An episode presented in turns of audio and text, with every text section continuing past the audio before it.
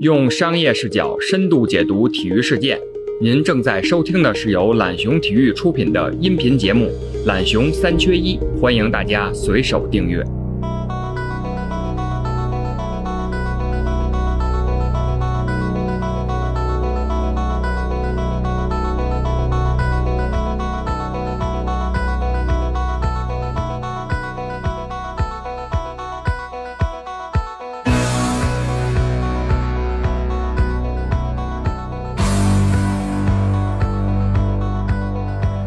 大家好，欢迎来到懒熊三缺一，我是懒熊体育总裁黎双富。本期我们将聊聊已经完结的乔丹纪录片《The Last Dance》，中文是《最后之舞》。这次我们邀请到了两位影视领域的专业嘉宾，一位是中国传媒大学导演系副教授邢北烈，一位是从足球之夜出道、做过中超脱口秀的孙雷。那天下午我们仨一直聊了四个多小时，产生了非常多有想法的碰撞。从这部片子本身聊到了中国的体育影视、体育文化，以及这些内容生产背后的许多绝望和希望。最终，我们从中挑选了核心内容，并将分为上下两期播出。接下来这部分是上集，欢迎大家收听。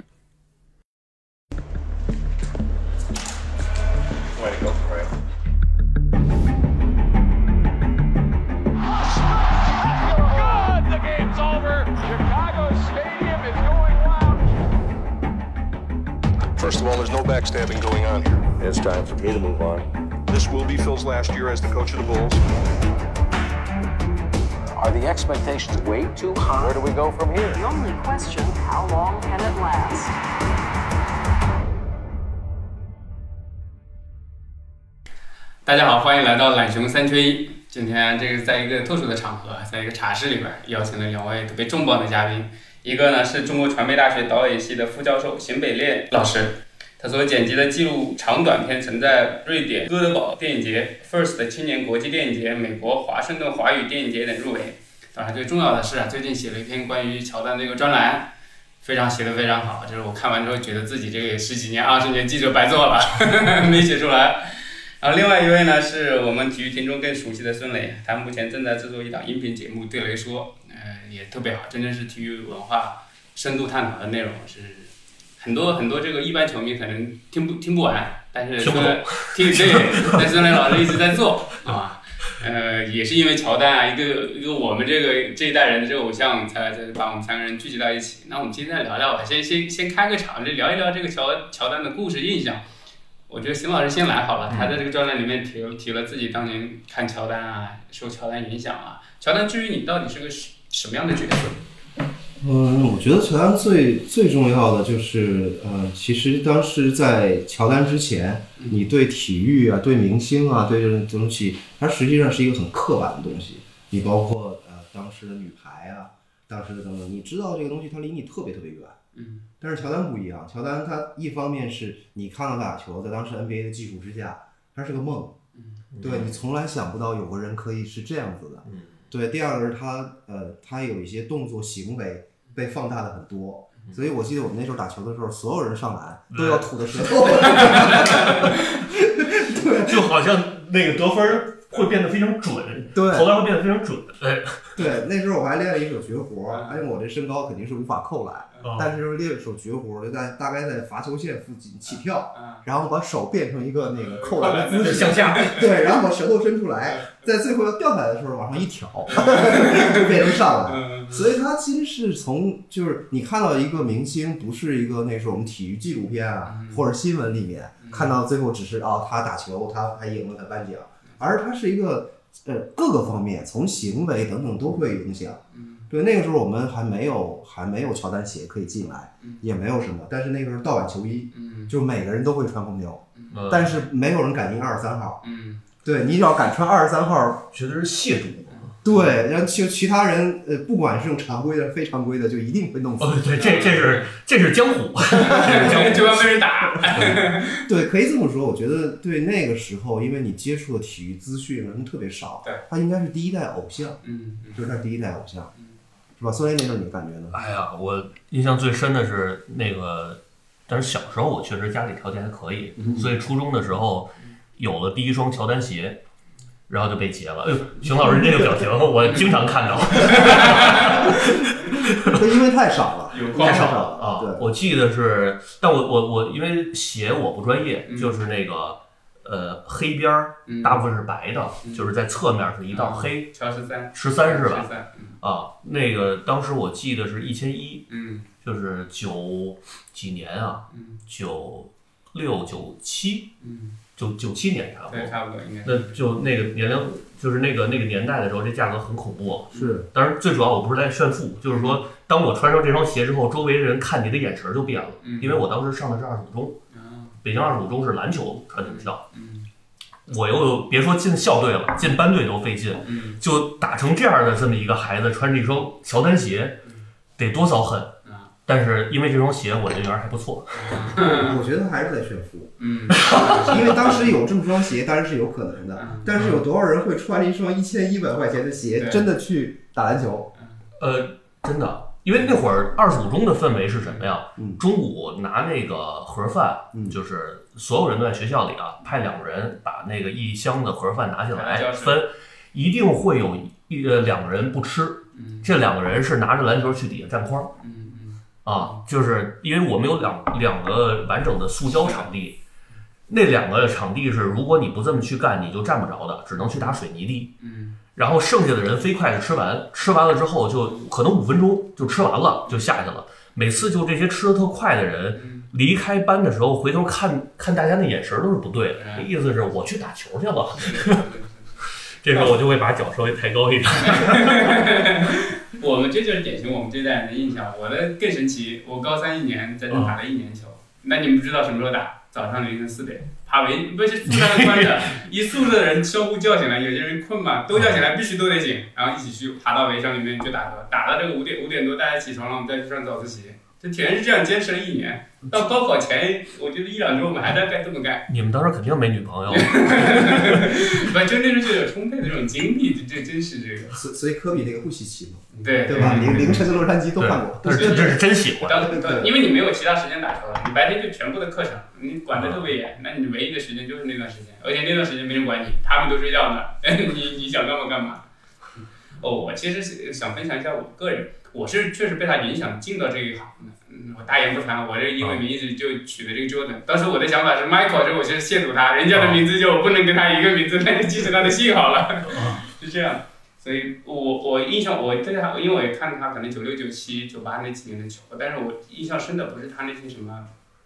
啊绝杀呀、什么的，我就一个很简单一个画面，就是你看你们经常看到那个电视里面，他在底角一拿球，背身啊晃悠后撤那个动作，我就怎么觉得就这么美，那画面嗯他就我看到他的第一眼就刻在我脑海里，我说将来我现在打不成这样，我我去做记者去场边去采访这种场面可以吧？就从从高中起我一直想我要干体育记者，我确实一直想干这个事情。那后来选大学学专业，毕业时期全是围绕这个路，那最后确实也是也去到那儿，所以一直对我来说，他是一个这种图腾式的人物、灯塔式的人物，嗯其实就让我引领我呃趋近了。所以这个片子从他一开始立项起，最早时候没立项，我一直有在关注，这个包括这个一系列，我一直还蛮期待的。那我们就聊聊到这个片子好了，就是你们看完这个片子，看完这个纪录片，感受怎么样？尤其是这个，我看这个网易的编辑给邢老师这篇专栏的文章是值不值得那么高的分啊？你怎么看？就我觉得，我觉得这个问题得分两方面看。嗯对，第一个，咱们这个可能网易那文章写的还比较比较含蓄，嗯对，但是他们起了一个特别劲爆的标题，嗯，叫“你配不配”。哎，啊，我看到这个标题的时候，眼前就觉得茫茫然的出现了一批人。嗯乔丹迷跟我说：“呸呸呸呸呸！” 对，我觉得这个要分两方面看，就是它其实你我我这么解啊，我们稍微把话头扯远一点点啊，就是因为咱们聊天之前，我其实昨天晚上做了点功课，嗯，我把豆瓣九点零分以上的纪录片一百四十多部全全部看了一下，嗯，不是整个看片子，哦它就是什么，你会发现特别复杂，嗯这里面有商业纪录片，比方说《地球脉动》啊，嗯有音乐的纪录片，披头士啊、巴赫呀、嗯 Blur 呀、蓝啊等等，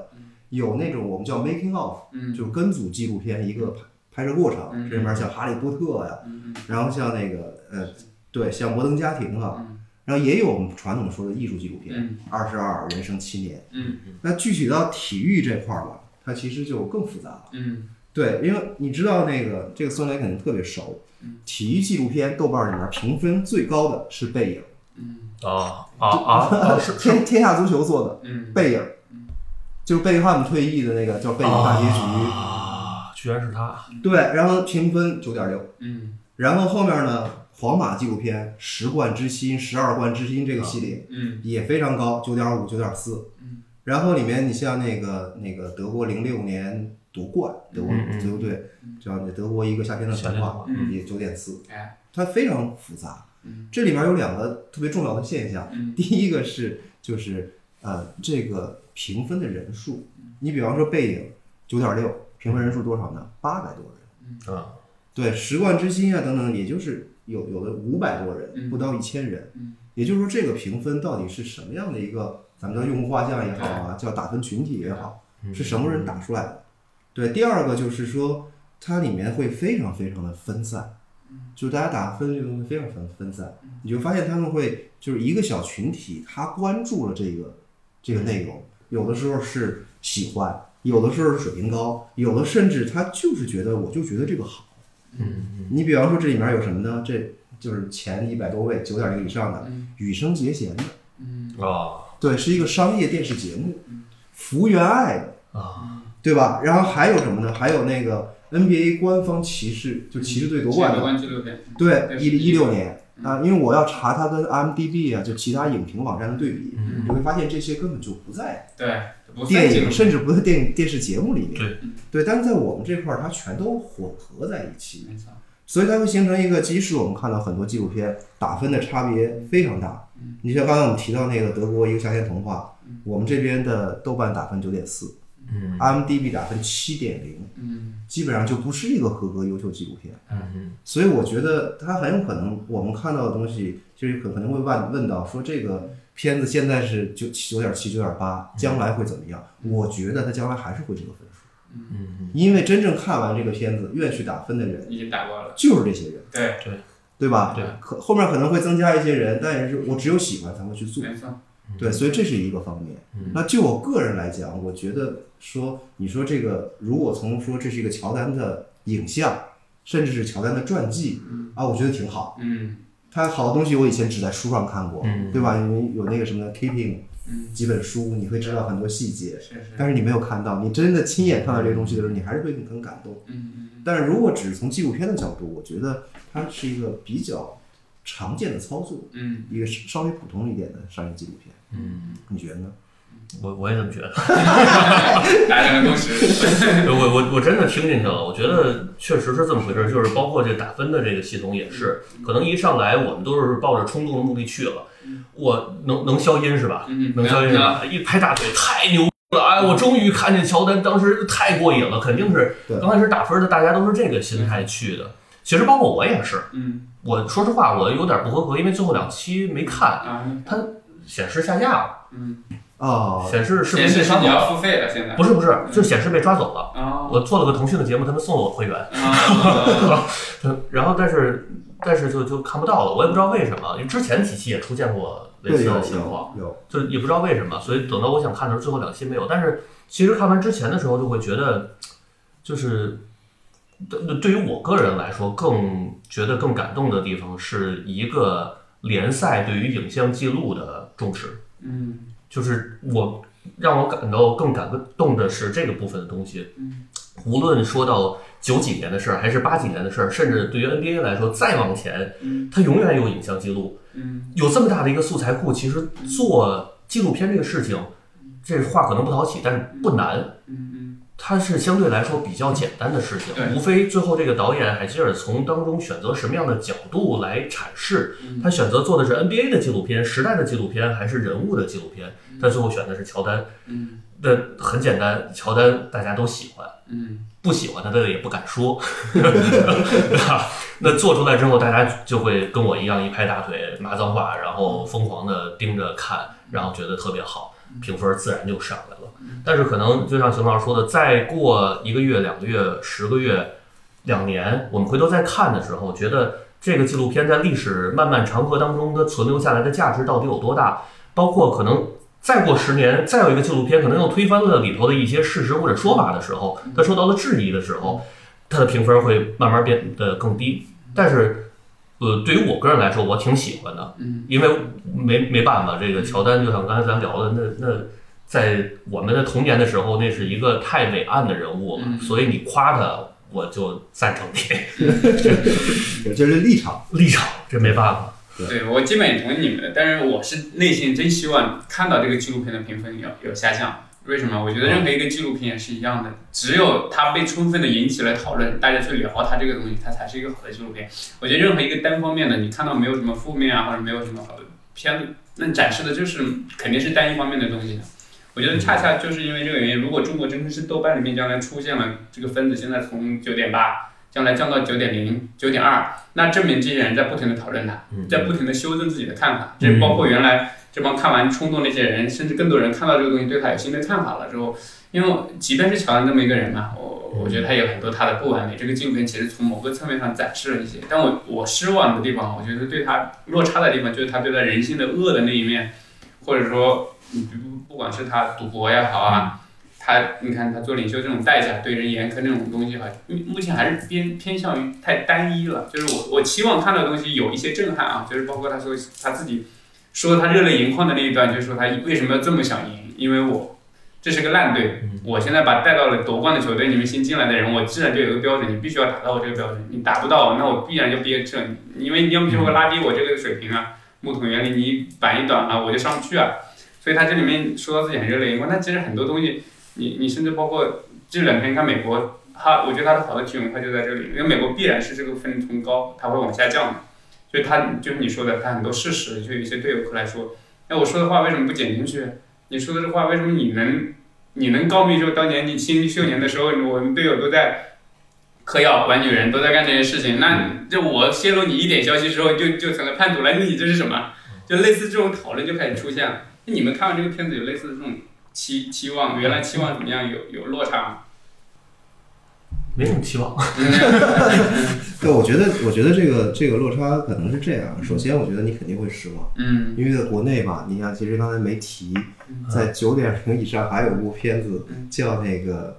叫《周游加拿大》， 嗯是高以翔嗯拍高以翔、曲婉婷他们在加拿大玩的，嗯这个也在纪录片分类是九点啊九点零以上，呃，所以我不会认为，其实我等我我们可能会再聊这个话题，嗯就是我们的在国内看乔丹的这个群体，其实分化的很厉害。嗯对，然后就这个纪录片本身来说，其实我觉得是失望，但是这个是对我来说失望的点在哪儿呢？就好比虽然你是北京人，嗯，你有一天在路上看着一个写着这个“对老字号卤煮火烧啊”，你看着这个招牌，你肯定就抱着这个希望去了，嗯结果进去一看是东北乱炖，嗯啊，它它可能会很好吃，嗯可是你你心里会觉得这个不是不是你想哦要的那哎个那个东西。对，所以这个纪录片呢，那我们无非从几个点：第一，我们想看乔丹，嗯这是一个情怀的东西，嗯对吧？而且当时刚才苏也提到了说，那个年代他们 IMAX IMAX 拍的嗯， ，IMAX 意味着它整套设备和人员非常庞大和巨大。太可怕了，对，就是你最起码你得你得有摄影师，然后你有大助理跟焦，啊嗯这才叫炫富呢。哎对，然后那个录音起码是个五人小组。嗯，对，那那我们能看到那个，真的，你看到一个，你就你以为你看到的可能是过去的那种老电视的四比三的对，可出来以后是嗯像电影一样画质，就那个太震撼了。嗯就这个当然是没有问题嗯。那第二点儿就是，其实你刚才说到的，就是我们在看的东西是个什么，你抱着一个什么态度想看的嗯，你想看到的是一个，呃，过了二十年嗯对这个人的评价是不是可以更更理性，嗯或者分析的更准确，或者怎么样？嗯那这个里面它肯定是是有问题，嗯就是我们基本上看不到平衡报道。嗯对，一般来说，乔丹说什么，按这个片纪录片的这个剪辑方式，嗯它其实有大量的时间可以讲正方怎么说，反方怎么说。哎对，但是我们现在看到都是先立一个论点，嗯，尤其从第五集主往题已后经定了。开始出现什么呢？很很很隐蔽，嗯解说嗯嗯，对，前几集还比较少，旁白了，后面集开始有旁白了，然后对旁白干嘛呢？抛出论点，是的，然后再围绕它不同的采访。去引导你思考。对，但是所有不同的采访其实都是围绕这个论点，是，所以它不是一个争议性的，我们来讨论这个问题。没错。对，第三个说会不会有落差，其实就是他有没有讲一个好故事。嗯对，我觉得在某几集你一定要会去看九十集，嗯，因为九十集后来世界线统一了，对，对，你嗯会觉得啊、整个看最后季后赛那个历程就特别特别好没看。错，但是前面几集中间有拖沓，嗯有时间线来回跳。就是文章里面，其实我们聊过，说那个第八集觉得最好，嗯第八集的结尾很出色，最后乔丹纪念父亲嘛，嗯最后乔丹在地上哭得痛哭失声。但是里面没有提到的是，从这个点往后，你真的特别感动，你眼泪都在眼眶里就要出来了。嗯突然出现那个黑屏，然后时间轴嗯又跳回了九八年，说他们一分钟，就说了一分钟，他们战胜步行者，嗯东决出现，嗯然后就结束了。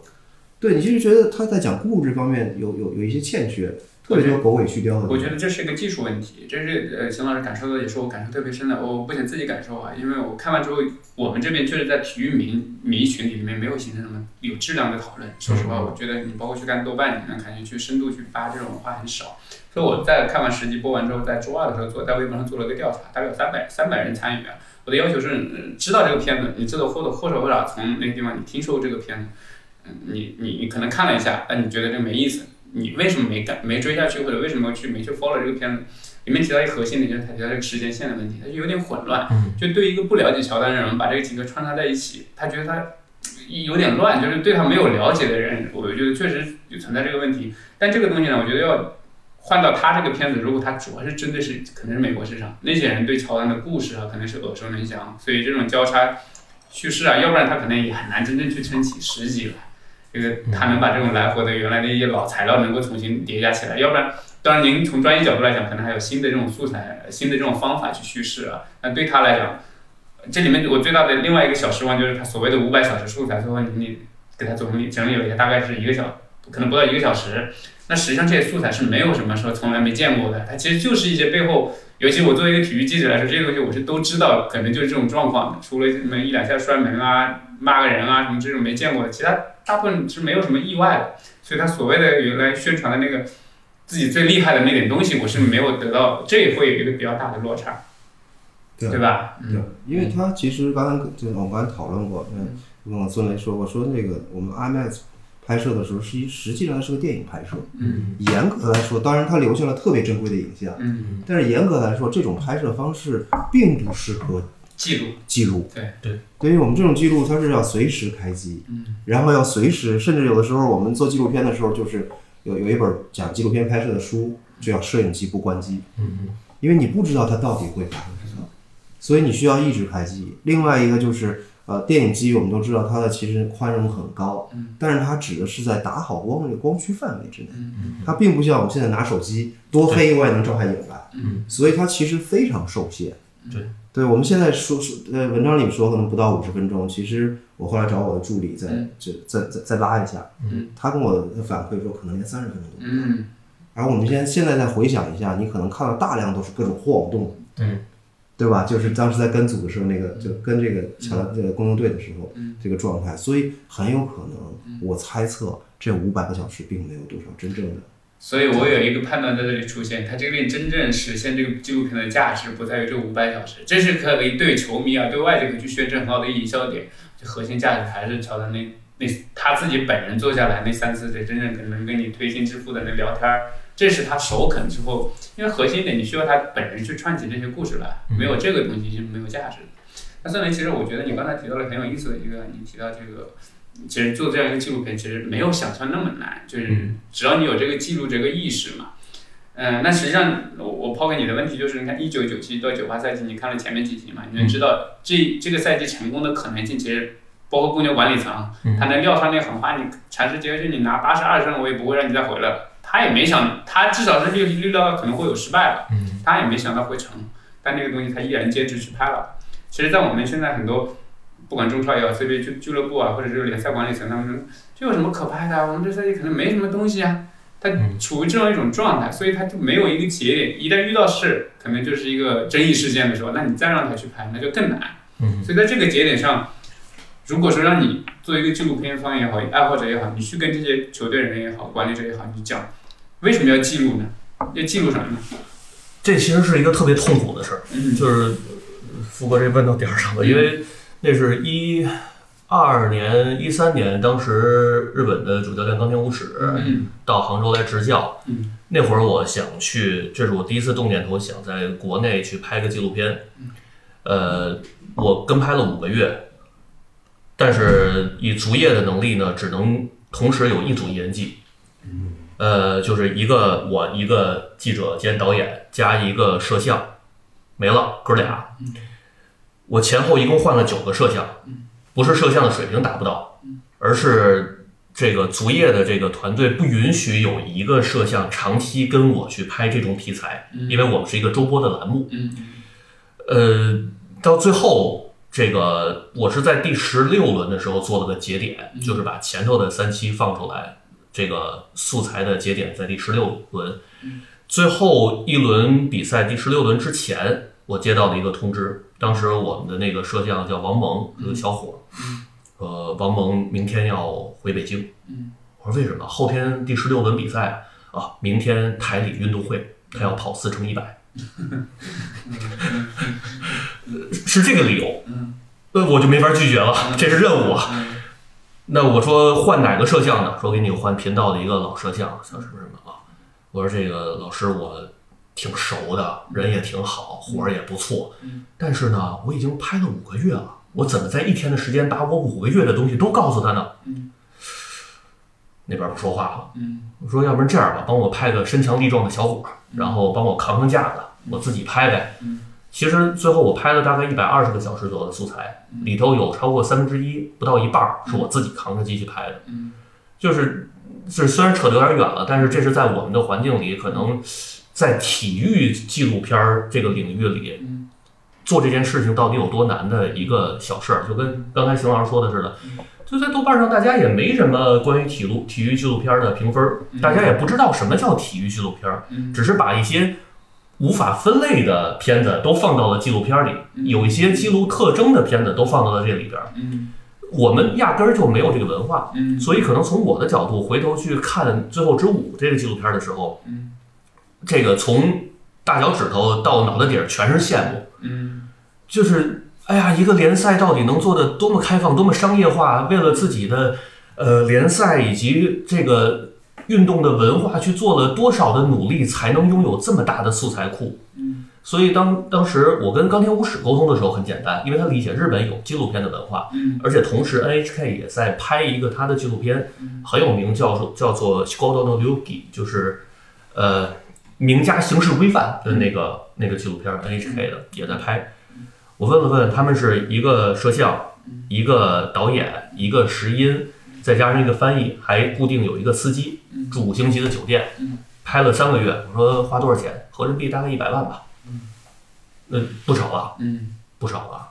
所以等到我后来在，我只有十三天的后期时间， 因为我之后要去欧洲杯报道，只有十三十三天去做我所有的一百二十个小时，还不含比赛信号的那个素材。我前两期的初编编完了，一个人的办公室，然后朋友告诉我说，他那个日本 NHK 的纪录片今天晚上播，发给我一个小小的窗口，说在这个窗口能看得到。我因为做那个纪录片自学了一些日语，但是当时能力还非常差，只能大概在无字幕的情况下听懂四分之一左右。嗯一个人办公室，我看完了之后我就哭了。哭是因为觉得，呃，我能看到在这个纪录片里背后有多少人在一起为一个片子做事。嗯但是当时我自己一个人在办公室，嗯然后我就把前两期的粗编删了，嗯，然后重新编了三期，大概还剩下九天左右吧，嗯，重新编了三期，所以那个片子到现在我也觉得我拿不出手，嗯，虽然自己做了很多努力，但是拿不出手，包括到现在已经快十年了，身边的同行，尤其在体育的媒体圈的同行，不停的在做尝试，有很多人都想去拍体育的纪录片，想跟俱乐部去沟通，包括尤其像广州恒大这样优秀的俱乐部，有着天然题材的俱乐部对，到现在其实我们也没看到一个特别优秀的关于恒大的纪录片。明明这么多的记者都在围着，明明这么多的媒体都在拍，也有这么多的媒体能够进入到更衣室，能去跟球员坐下来聊，也没有。因为我们不接受，所以反过来，最后我我的想说的是，结合的在在之前咱们说那五百个小时，嗯，就是可能我们现在觉得说没看到什么特别震撼啊、特别这个背离我们之前判断，因为这个联赛本身就已经很透明了。嗯，在这之前，我们都能够知道，我们看到了大量的影像。对，所以到现在，它已经其实没有什么那个浮在水底下能拿出来突然震撼一下我们的东西了。嗯嗯所以我会有更多的羡慕的这个感觉。嗯嗯嗯，对，其实接一句话，其实刚才孙磊提到一个挺重要的东西，就是刚才讲到换摄像的这个点，嗯就是其实拍纪录片它有很多实操的经验，嗯就是你的这个团队或者拍摄的人，他知不知道自己要拍什么，这个很重要。对对，所以你当时的呃，我专门去翻了一下后面的字幕，嗯，他的制作人员，嗯然后当时去用 IMAX 记录这嗯个赛季的这些人，是电视台的摄影和雇的就是好莱坞的注册摄影师，嗯嗯但是并没有一支导演团队，嗯，说我们要去记录什么东西，嗯嗯所以他很可能啊，这只是猜测嗯，很可能说哦，我拍下来了，嗯，但是拍的我要怎么拍，哪些是关注的点，哪些特别重要，嗯那其实可能并没有一个嗯，没错，当时专门的想法去这么做，嗯所以它有可能是一个浮光掠影的拍摄，嗯嗯，就变成我看见什么我就拍什么，我对看见什么我就拍什么，能让我拍什么我先拍了，对嗯没有针对性，嗯，嗯，他刚才提到的其实呃还有一点就是，我觉得这个邢老师从这个纪录片角度来讲啊，就记录一个时代，你你也是深度体育迷啊，就是像这种体育文化，我们确实很欠缺，几乎可以说没有。那我们如果要从包括孙磊也在想要做一点点事情，能够建立一点这种体育文化，那纪录片到底能扮演什么样的角色？那问题有点大嗯啊问住了是 因为这这个直个接否定到了这个工作的意义。这个问题确实很尴尬 啊。你比方说刚才我们提豆瓣嗯儿，豆瓣儿在纪录片这个分类底下都没有体育这个标签儿。嗯对，那其实刚才我跟那个李总李总裁我们在聊这个说体育电影，刚才你来之前正好聊一半儿，哦你来给打断了。对不起那之前我有在尝试做，现在其实也在尝试做。嗯那就你会碰到一个特别尴尬的问题，就是这个你说的两个东西其实都不健全。嗯就第一个是体育文化的问题，我们真的热爱体育吗？我觉得并不一定。开玩笑说我们有健身文化，嗯有很强大的健身文化，但是跟体育可能是绝缘的。嗯对，因为因为之前其实我帮总局群体司啊，他嗯们拍拍健身、全民健身，还群众体育，嗯你就会发现其实它这个这个双轨的东西深深的影响着我们。对，嗯就是一部分是群众自发开展的，甚至是你是我们只能叫它带体育性质的活动。嗯另外一个方面就是就是专业培养的道路。那现在专业培养道路废掉之后，又出现了一个新的问题，就是就是人才接不上。嗯那就有一个永远摆脱不了的问题，就是就是当时刘远红说那个，你让你孩子踢球吗？嗯，对，这是我们永远摆脱不了的问题。对，所以如果你说哦，怎么结合就能好，把两个弱的东西 结合在一起，我觉得我觉得未必能它可能是个乘法， 零点几乘零点几，它也上不来。对吧？那你觉得呢？哎呀，我这是其实是挺痛苦的一点，没错，就是像我们都在做体育的内容方面的东西，呃，名义上依托的是体育的这个巨大的市场，但是也许体育有很大的市场，但是体育绝对是在国内是一个非常小众的一个事儿，更何况到篮球、足球这样细分的项目，别忘了我们还有大量的乒乓球的人口、羽毛球的人口，它都在割裂着我们这个整个的体育的人口。尤其从足球来说，呃，实际上想要去了解，呃，球队球员背后，无论是关于人性还是关于文化部分内容的需求量并不高，嗯但是这部分的需求还挺忠实的，呃，就是这是唯一的优势。嗯就好像现在，比如就对雷说完听率还挺高的，就证明大家进来之后，他愿意去听，愿意去听完。嗯嗯所以他可能就真的像我们有的时候看日本动漫产业那些 otaku 御宅族似的，嗯我们觉得他们特别小众，其实我们特别小众，嗯 就像他们看看看我们一样，觉得你喜欢体育，你做足球，我好多年不看中国足球了，嗯这一上来都是用这种对话开始的，所以就根本很难进行到文化沟通的那个层次。那我们为什么要拍纪录片？嗯嗯。所以它自然就没有市场了，就是没有市场，它自然就没有人才了，没有人才，那那那那就没必要有这行业了，嗯那就要它干嘛？所以到最后就是慢慢慢慢的这个就就变成小野草了。嗯但但但是我觉得可能是这样，啊其实也在想起来说啊，你看我呃你你在学校的时候，嗯正好也是我在想做片子的时候，嗯大概零三零四年那个时候，我们说说到电影市场嘛，嗯那个时候是极其绝望的。嗯你要查一下记录的话，你就知道那些年每年能拍摄的大概不到五十部电影，哦，然后其中大多数都是电影厂的主旋律影片。嗯那个时候我们毕就是我们毕业要做这个，就觉得是你是绝对没没有希望的。嗯，老师傅们也好，老导演也好，老师傅们跟我说也都是这么说，说安心做二十年助理，你可能有机会能拍片子。嗯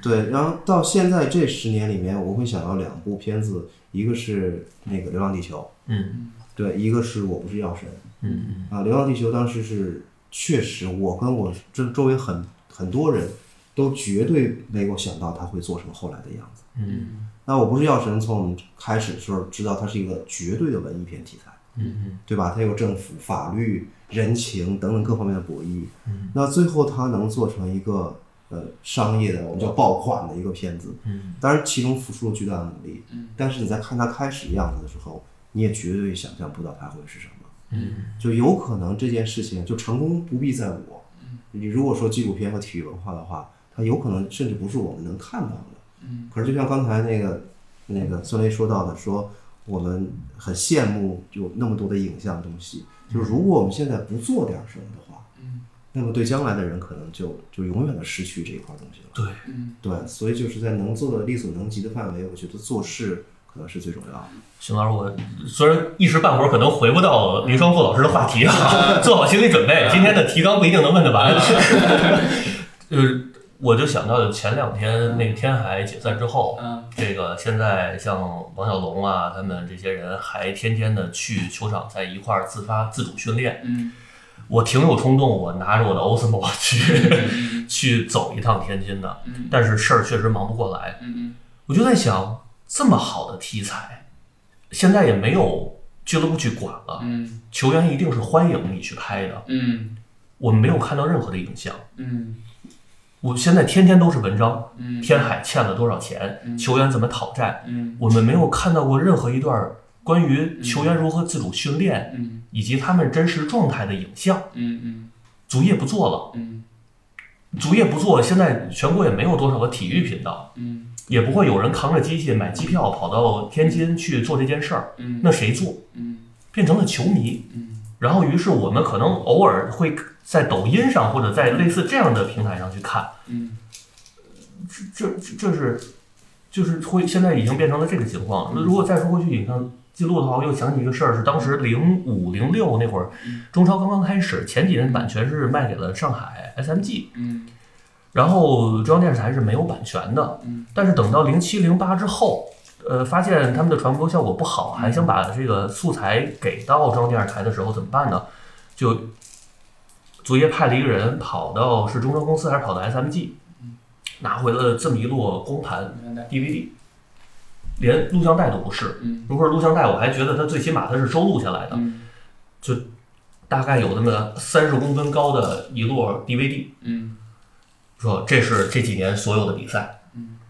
这就是资料库了，嗯这就是我们的资料库了。嗯至于这些 DVD 后来是不是都已经转录进入了台里的素材库，嗯我不是不知道，我知道没有嗯不完整，嗯这就是我们对待联赛的态度。哇，如果对待联赛是这个态度，我们现在对于事件是这个态度的话，嗯说明我们现在对于影像记录还没有没有认识到它真正的价值。嗯嗯嗯，其实其实对我觉得这个题目特别好。其实我刚才想问的也是一点，就是很绝望，就是你看你表达出来的，有有时候我们越深入研究这个东西，越觉得这个东西没戏。我觉得大部分在这里面的从业者啊，甚至刚才跟邢老师聊到体育记者这个行业，几乎除了像央视啊什么这种主流的国家级的媒体平台有一点，体育记者都已经消失了，没有这个行业了。对啊那很绝望的状态下，我们还得看到希望，就是这个你你刚才提的一点不是很好嘛？就是还有一小撮人，他看到你对雷声这个东西，他觉得好，他会一直听在看。那我其我其实想说呢，对这对这样一部分人在乎的这样一部分人，其实他们需要一种什么？其实从来不缺拍的人，就跟你说的，很多球迷他也能拍，也有很多这种小团队也在想做点东西。但我们说点什么？这个这个东西它不能急于求成，他在短期内他出不了好东西的。对你包括天海这个东西，你不是去一趟，我也让我们记者去了。嗯，那如果他就真急于求真，要做个稿子，很快回来之后一个速成品，没有任何价值，也看不到什么问题的实质。所以这种纪录片，它恰恰的是不是就是考验你拍的人也好，做的人也好，以及这个想投入去做的人也好，都有一个很前瞻、一个更更可能更大一点，超出这个当时、超出这个项目的一些一些对本质的这种追求吧。所以这是不是还是很重要的？这个东西怎么去鼓励他？你包括这些管理者要怎么去引导他？给钱啊，嗯，是，这这就回到最终一点， 给钱，这些品牌们能不能支持干点这个事情？这但是不给啊， 这这是死循环了。对，我觉得就没有办法，可能就是你只能去先去做一点事情。对，前两年偶然接触了一个网站，嗯是一个日本人建的，啊建的是什么呢？他是八十年代在中国留学，特别喜欢摇滚乐，啊然后他做了一件事情，就是他用尽一切办法搜集了从八十年代一直到可能到一五年所有的摇滚乐队的资料。哇，对，因为这特别，我上去看的时候就在看哦，一支一支，像看有名的。我突然想起来说，那九十年代的时候，我在山东青岛嗯，上学的时候，我们组过一支乐队，嗯哦一共就演出过一场。嗯然后我查了一下，居然找到了，嗯哦，就是当时就震惊了，哦就是你可能这个世界上除了我们乐队，嗯除了我们当时的朋友，可能几十个人，你觉得这个世界上只有几十个人会知道这件事情。嗯毛孔开然后了，对你突然发现它在历史当中，对，所以那个就特别震撼。啊后来这个网站就好多人都就特别感动，啊，它是个日本网站，日文网站嗯，但是底下好多中国人的留言，嗯，都是当年相信应该有几千支乐队的历史了，啊，所以就在留言。然后后来当时他做不下去了嘛，但是后来好多人在捐款，嗯对做这件事情，我觉得也可能是这样，就是，嗯呃，呃其实刚才提到说能做什么的时候，第一个反应就是绝望，嗯，因为你会觉得在现实条件下你可能什么都做不了，嗯，但是第二，我觉得其实因为你们俩都是做媒体的嘛，嗯，我觉得可能如果说这个事情有一点转机的话，嗯，就它先需要有一点火花，嗯因为作为行业管理者也好，投资者也好，大众也好，都有一个问题，就是体育迷也好，就是他看不到或者不知道该做什么，对但是做出一点点东西，有这个东西，也许他就能跟跟不同的就去结合，也许球迷捐款，也许 捐款这个事情太沉重了。对，这只能说他有可能，也许政府管理者说哦，我们要规范联赛管理，我们要怎么的时候，他说哎，影像从哪儿来的？嗯也许有一天就能看到。对所以它可能是需要，一是有人做，嗯第二是有人，但是也也只能本着情怀嗯去把这个东西传播出去。那我觉得为什么提这个？我觉得还是有一定的根基的。那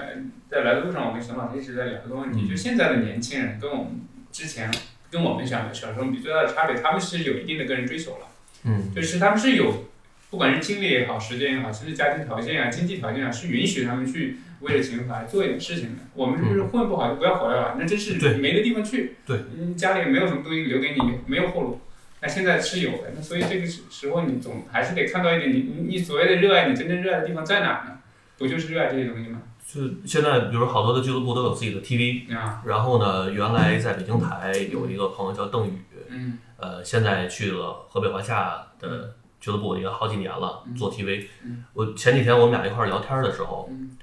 他跟我说他在做的东西，就是他母呃母亲节那天嗯，他找找了几个球员过来拍，嗯然后就是问你最后一次跟最近一次跟母亲打电话的时候聊什么等等等等嗯。然后有的孩子可能当时就觉得，哎呀，就是有点想妈了，嗯就给他电话，你马上现在就打，特别好，做的特别好。然后我看了之后都觉得，哎呀，就是这是其实应该是媒体而不是俱乐部 TV 应该做的事情。然后就在想，我说，哎呀，你怎么还保持着这种创作的状态？你俱乐部 TV 的，你这个做好 PR 就完了，对吧？你搞什么创作？ 这个不行，就是摆脱不了。后来我们俩就聊说，哎呀，就是我们俩都是北京孩子，年龄也差不多。说呢，家里不见得多富有，但是也不至于到让活不下去的危机，有没有这个感觉？所以就想做点儿理想化的事情，包括今儿一直没出声儿，正在倒茶的江山也是想做点自己理想化的事情。这个就跟刚才李老师说这似的，最后它变成了一些情怀的东西的时候，就可以变成邢老师说的，大家能捐款了。 就是现在只能是这个流不程。呃不不要捐款，确实捐款在中国太沉重。我是想这些品牌老做这么多这个社会公益啊，就看不到这方面的价值了，是不是？哎，其实说到这个，我觉得就哎，这我们又拉回来了。 拉回来了，说到这个，我觉得就是有一个问题，就是之前我们就比方说，呃，其实我也做过几个月的体育媒体，嗯，就上完大学没有出路的时候，嗯 对，在报在报纸当体育记者。那我觉得很可能是因为我们在思考这个问题的时候有一点傲慢，嗯，就是因为我们是站在媒体角度， 没错，对，过没去错媒体是自上而下的。啊，你我我不知道你们有这种感受，反正在我去采访别人，我不管对面是多大的官儿，省长、部长还是普通人，我总觉得我是媒体，嗯，而且对方给我的感受也是，对方啊，我接受媒体采访了。嗯那我觉得我们在讨论，特别面对新一代的人和新的情况的时候，我觉得是一个出圈儿的概念。嗯，就是我们，你说现在我们做的多专业，嗯它并不一定能得到大众的回应。没错，错，他有时候会做的越来越苦，哎你自己做的很煎熬，嗯做完了别人说好吧，这东西挺好，就到这儿就停住了。啊嗯对，所以我刚才就呃，孙雷说那个特别重要，就是他刚才说的那个俱乐部 TV 那个东西，它打动人，嗯，它并不是放在这个足足球方面，对，它引起的是共情的问题。所以其实这个能不能出圈儿，能不能引起圈儿外的感受，这个特别重要。这哎对体育内容尤其重要，是不对是？对对，你要不出圈，这个体育圈这些人他们都知道什么样子的，就是投放啊各方面转化，它要效果会极其有限。对于有钱的品牌来说，他肯定会考虑这个。所以说到乔丹这个纪录片，哎，哎拿回来了，他也有这么一个问题。其实，在国内他就没出圈儿。没错，嗯，对，就是你不是一个是我们说七八十年代嗯对乔丹有那种情怀的人，嗯他爱看。那对隔了得有二十年这些小孩儿，嗯啊，因为我我比较自恋嘛，嗯，所以我为了看我自己文章的评论，我还下了一个网易 新闻，然后我就看哇，跟帖好几千条儿嗯啊。但是你看里边儿绝大绝大多数讨论的到底乔丹跟哎 LeBron 詹 James 姆斯他比谁厉害？谁更谁更强？然后我开始觉得我写的这么专业，怎么讨还讨论？但后来想不对，嗯对你不能去左右大众的观点，他们就觉得这个东西很重要。嗯对，那就是说是，也许是我们的思维的的一个转换的问题。所以其实乔丹这个片子，刚才我们聊的五千个小时也好啊，或者是它在美国的环境不一样。嗯，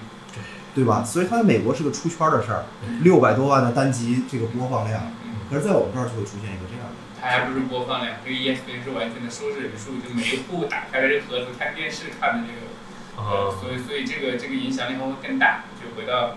回到你刚才说的这个，那我们说回你的纪录片啊，就是从你的专业角度来讲，你也在文章里面也提到了第六集可能感觉像个低潮，就是是不存在这种赶工的嫌疑？为什么会有这么深刻的这个这个这个印象？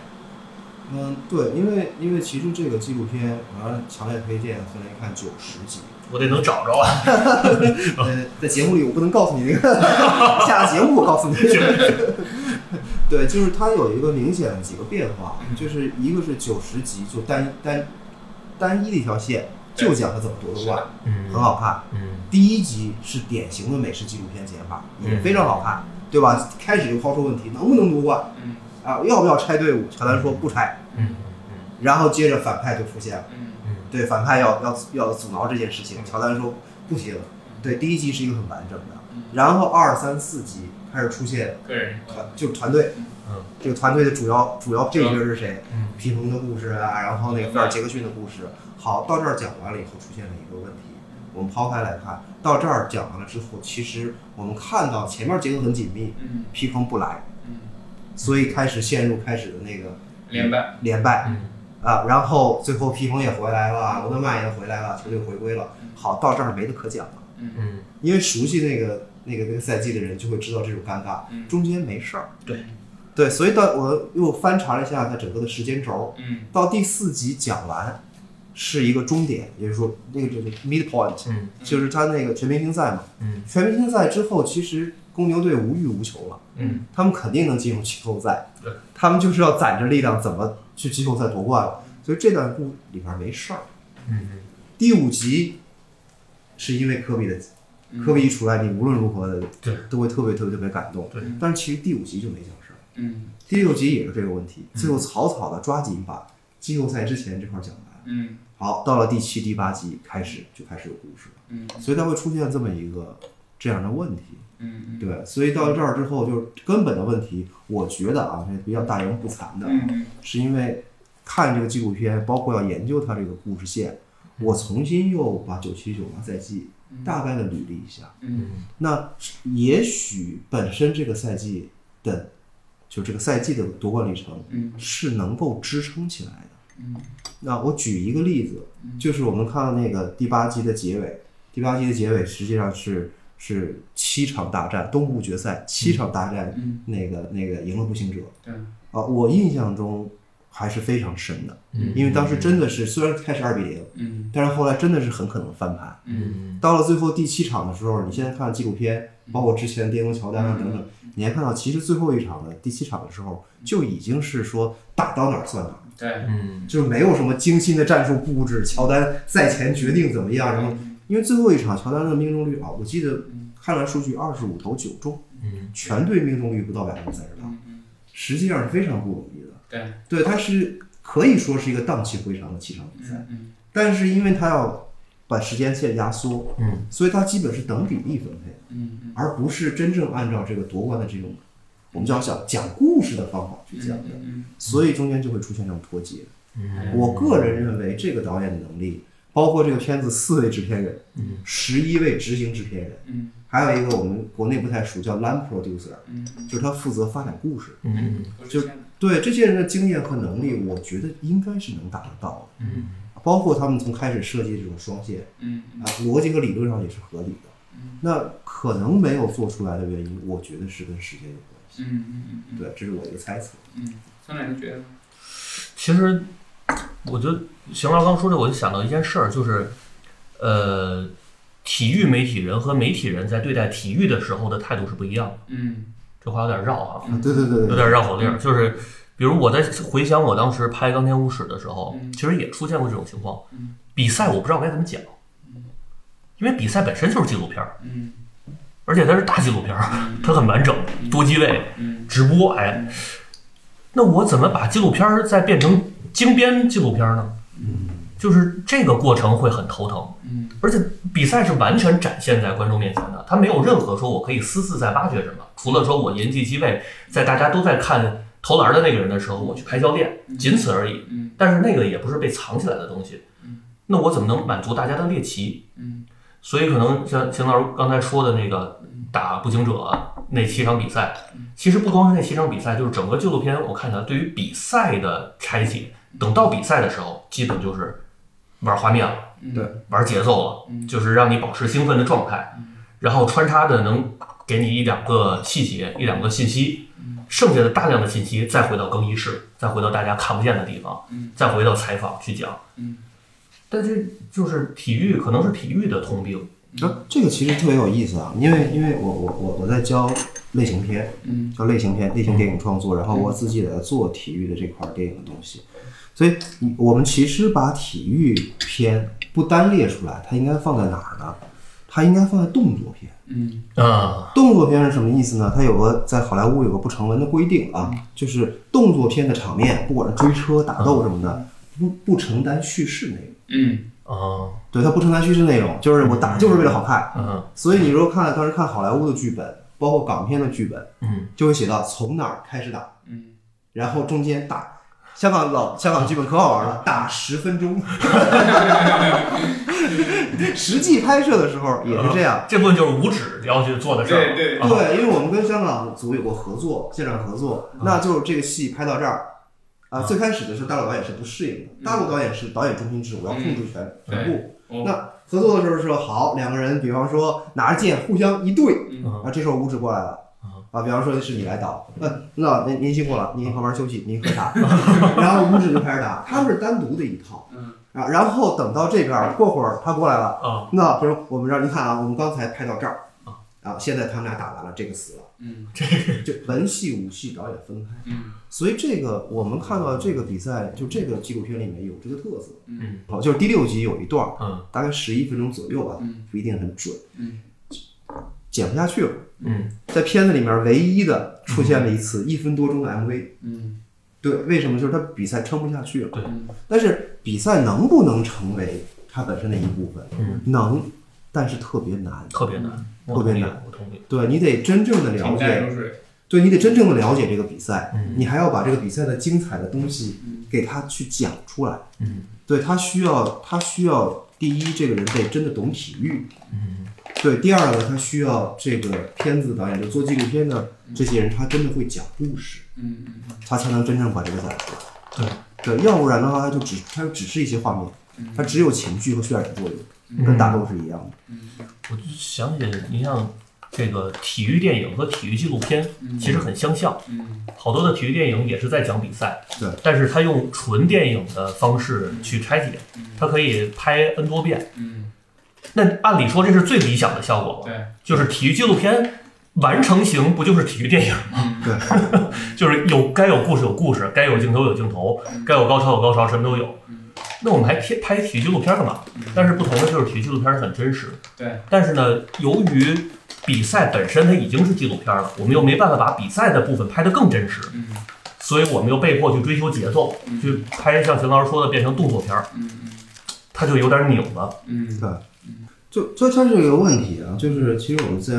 这个我们打通来说啊，嗯在国外我们说其实也叫 documentary film，就九十分钟的纪录长片就是电影，嗯没有人真正把它说分分成两个部分。就是本质上这个这个东西它有意思的有两个东西，第一个就是。呃，它能够给我们提供什么样视觉上的不同的东西？嗯，你比方说在乔丹这个，其实我之前有个小期待，嗯我已经忘了是在哪个外文网站、外媒上看到啊了。嗯，就当年就是它是文字的，嗯但是问乔丹说你后来呃战胜打完活塞之后，你说你整个人改变了，嗯是什么意思？哦乔丹当时想了很多，嗯最后他说，我觉得在球场上他们都是慢动作。嗯嗯，对，这个东西是它是比赛本质的东西，对，嗯是这个球员本质的东西，也是这个运动本质的东西。我想打过球啊，踢过球的都可以理解。嗯，你跟第一个水平人对阵的时候，你确实就你就是知道他，他会怎么去做动作。对对，所以这个他是我们是没有看到的。我本来以为过二十年也有很多新素材，我们看到乔丹是神的那个真正伟大的那个秘密在什么地方，那种直觉性的判断。但我觉得这点上他其实做的不如那个科比刚才那个纪录片《Muse》。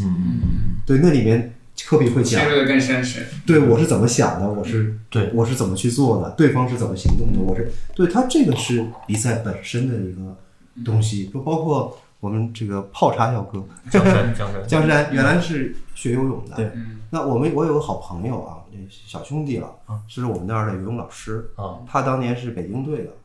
北京队的后来就进过集训队，啊集训队之后就出来了。嗯，我已经忘记当时他碰见的是孙杨还是还是宁泽涛了。啊就是他说刚进去的时候，就他自己那时候是最好的时候，嗯就是每天他有两万，嗯就他觉得每一下滑水都在进步，啊直到他碰到了顶尖选手，嗯就是他越努力越远， 最后就退役把了。它拦腰折断。嗯对，但是他跟我讲说，我一直练到十五岁的时候，我都不知道我在为什么而练，嗯都是家长逼着，教练打着。嗯但是突然那那年我发育了，嗯，就是我的头脑一下就清楚了，嗯，我找到了那个东西叫水感，嗯就我下去水之后，嗯它是自由泳嘛，嗯从我摆臂出去之后，从指尖然后贴着水瓶入水，嗯然后这个胳膊扬起，我的头抬起，嗯你会看到那个水的那层膜。从我从我的发梢一直到身到身体入水的地方，那个说发声的时候别看 着我，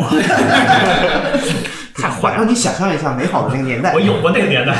嗯，这是开窍，对，然后一下子就就破掉，然后你能感觉到水是什么，对，水在推着你往前走。然后他给我讲，有点特别像那个那个那个科比那个凌晨的洛杉矶，啊就是因为他要特别早去，特别早去，他们那个池子是每天一消毒，然后早晨起来的时候太阳照进来，池子本来一层水汽，包括那个消毒水那个那个那个。的那个味道，嗯他站在水边儿上，然后舀起水来，从第一次入水下去，就是他讲的是一个人真正喜欢这个东西，嗯他真正感受到的东西是什么？就是我们在看到体育电影和体育纪录片，其实你想它是活儿嘛，它不像你拍《钢铁五史》那么有有追求，对，它其实就是完成一个任务。这个时候他感受不到这个东西它到底是什么，所以这是一个症结，这是一个症结。嗯嗯，那你其实你说起这里面印象深的，你刚才提到你的一个，我印象中的一点一点，我觉得他应该抓出来。我看这么多乔丹，他在片头你记不记得？就乔丹在新秀的时候穿了一个西服，就在新闻发布会之前说的采访。你想刚进一个球队就敢于说出来说我没什么目标，我就有点希望，就是现在芝加哥太烂了，我想让这个球队啊能像七六人，能像湖人，能像凯尔特人受到一人一点人尊敬。然后你看他纪录片的最后也是拿来做了一个很小的契合，就经过我这个十几年的努力，十三四年的努力，公牛成了王朝了。这这种这种感受，这种起承转合，就我在想，就您做片子的时候，我不知道这个导演看到这种话，这种兴奋有多高啊！但是我这肯定是不是就抓住一种一一个大故事了，就是一个完成了一个轮回。我这个让我还是蛮震撼的，就从一个毛头小子，也就二十，估计二十一岁左右啊吧，那时候进了这个媒，就有就有这么大的，其实就有点希望。就刚才我们一直体验希望。就插了一根火柴，然后把这大火给烧起来。你看最后故事也讲到了，其实他也被火柴把更衣室那团火也好，这个整个球队这团火给点着了，还是得有这个东西。对，所以就是刚才提到第第二个症结啊，就是聊到说为什么说体育电影也好，体育纪录片也好，它特别挣钱，嗯但是它咱是在美国， 不是在中国，它特别挣钱，但是它往往品格不高。嗯你很少看到经典电影和经典纪录片嗯，是关于体育的。哎，但另外一个原因就是，你其实要从比赛中抽离出来。嗯对，因为比赛嘛，就是我们说比赛其实和平时期的战战战争，对体育，所以它的胜负是一个特别特别容易刺激人的东是西的。但是这个东西它有时候会太强烈，嗯太强烈就把其他东西给抢走了，就好像一个东西太容易，你就不想懒得去做其他东西。没错，对，所以就是你能不能从这里面找到新的意义是什么？嗯我觉得其实我看了这么多年的体育，我找到了，嗯就是我个人是找到的，嗯就是其实是你长期关注一个运动员之后，最后你能看到这样的东西，就是他因为比赛浓缩了太多的胜负，嗯所以这个胜负如果他是一个有心人，我们说顶级运动员都是极聪明的人，嗯所以这个胜负会对他本身的人生产生影响。嗯，可能是本来是一个七八十岁人才能经历过那么多的生老病死，嗯然后他最后成长了嗯。但是在运动员身上，你可能三四十岁，啊，他们看待问题和世界就不一样。对，就这种成长是一个，就是你是一个高于我们说体育比赛本身胜负的主题。嗯，我印象比较深的其实是我当时在关注网球，嗯那最开始的时候也也跟其实最开始一样，就那种很叛逆嘛。嗯你喜欢乔丹，但是你特别希望看雷吉米勒赢了乔丹，嗯你看斯特克马龙能够挑战乔丹。嗯所以当时看从从桑普拉斯开始，嗯然后后来你看到费德勒，费德勒那时候就是无敌，对，确实无敌，身体和技术都无敌。然后突然出现纳达尔，嗯然后看到纳达尔在打球，然后纳达尔就后来一直把费德勒打哭了嘛。嗯，对，然后你看到那个那个打打打那个温网那个打整整一夜，我们这儿是一夜，打到天亮才打完。然后后来你就看到，但是其实最让我感动的是德约科维奇，嗯，因为德约科维奇之前是丑角，嗯经常性退赛，对，嗯然后像小丑一样模仿各种莎拉波娃等等。对，因为为什么我特别理解他那种，不一定啊，只是我的理解。嗯我觉得我特别理解他为什么会做丑角，为什么会退赛，嗯因为你没有希望。嗯你没有希望的时候，每一个人球员都极其好胜，嗯嗯你怎么都赢不了的时候，你无法这个就是认知失调了，嗯所以你看到他是那样的状态。后来德约科维奇突然就强势了，嗯那个时候我们其实，在中文媒体中不知道发生了什么。嗯对，直到他那个温网，呃，不是澳网那个五小时的拉力赛嗯，哦、真的是看的心脏受不了了对，真的是看得德约科维奇两度抽筋儿伤退，嗯最后又回来赢完了。然后后来直到一年之后，我记得应该是《体育画报》，嗯就然后后来给出了赛后，嗯赛后在更衣室里面，首先是一张照片儿，嗯就是你在观众能看到的是两个选手恨不得咬死对方那种，嗯但两个人其实都已经累瘫了，嗯距离很近，在场下他们都，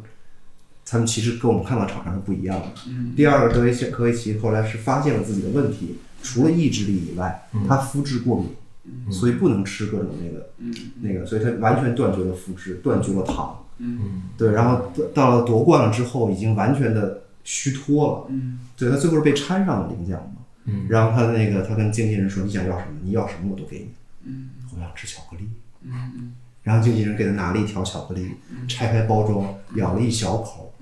然后闭着眼享受了一会儿，把那个大半条嗯还给了经纪人说这就够了。嗯下不去那会儿。不是，是他他就是因为他这么自制，哦，他才能就那会打造这种儿电影还在控制自己。对，到了这个时候，他只咬了一小口。嗯对，所以你看到这个东西的时候，你觉得哦，他其实，在某种程度上，他比比赛更伟大，嗯，因为他有嗯关人性。哎，对，其实这就是我们喜欢体育的原因。某种程度上，好像是我们在看比赛，但真正牵制着我们一直关注这个，一直关注这个比赛，喜欢我们的运动，肯定是体育它最本身的这个魅力所在，对吧？它和比赛。终终归有个结果，不是你赢了就是我输了，那嗯永远流传那个东西。很多比赛的结果我们都不记得。你瞧看这么多比赛，我们记住哪几场？嗯很多时候你你看熊老师刚才说，你都忘了东决第几期，但但最后就几秒钟可能还得输，不是那个真球那么幸运拍到那个科尔手上拿那球投进那三分，那比赛结果历史可能就永远都改变了对。但我们记住的还是这种精神，是然吧？后得是人，嗯，就还了解。得还得回到人上。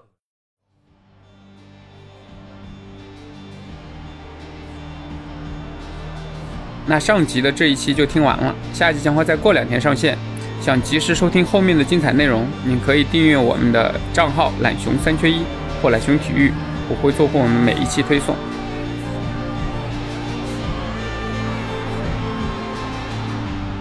Like, I don't have to do this. I- I'm only doing it because it is who I am. That's how I played the game. That was my mentality. If you don't want to play that way, don't play that way. Break.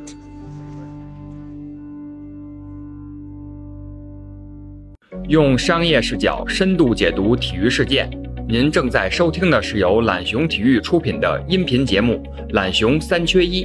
欢迎大家随手订阅。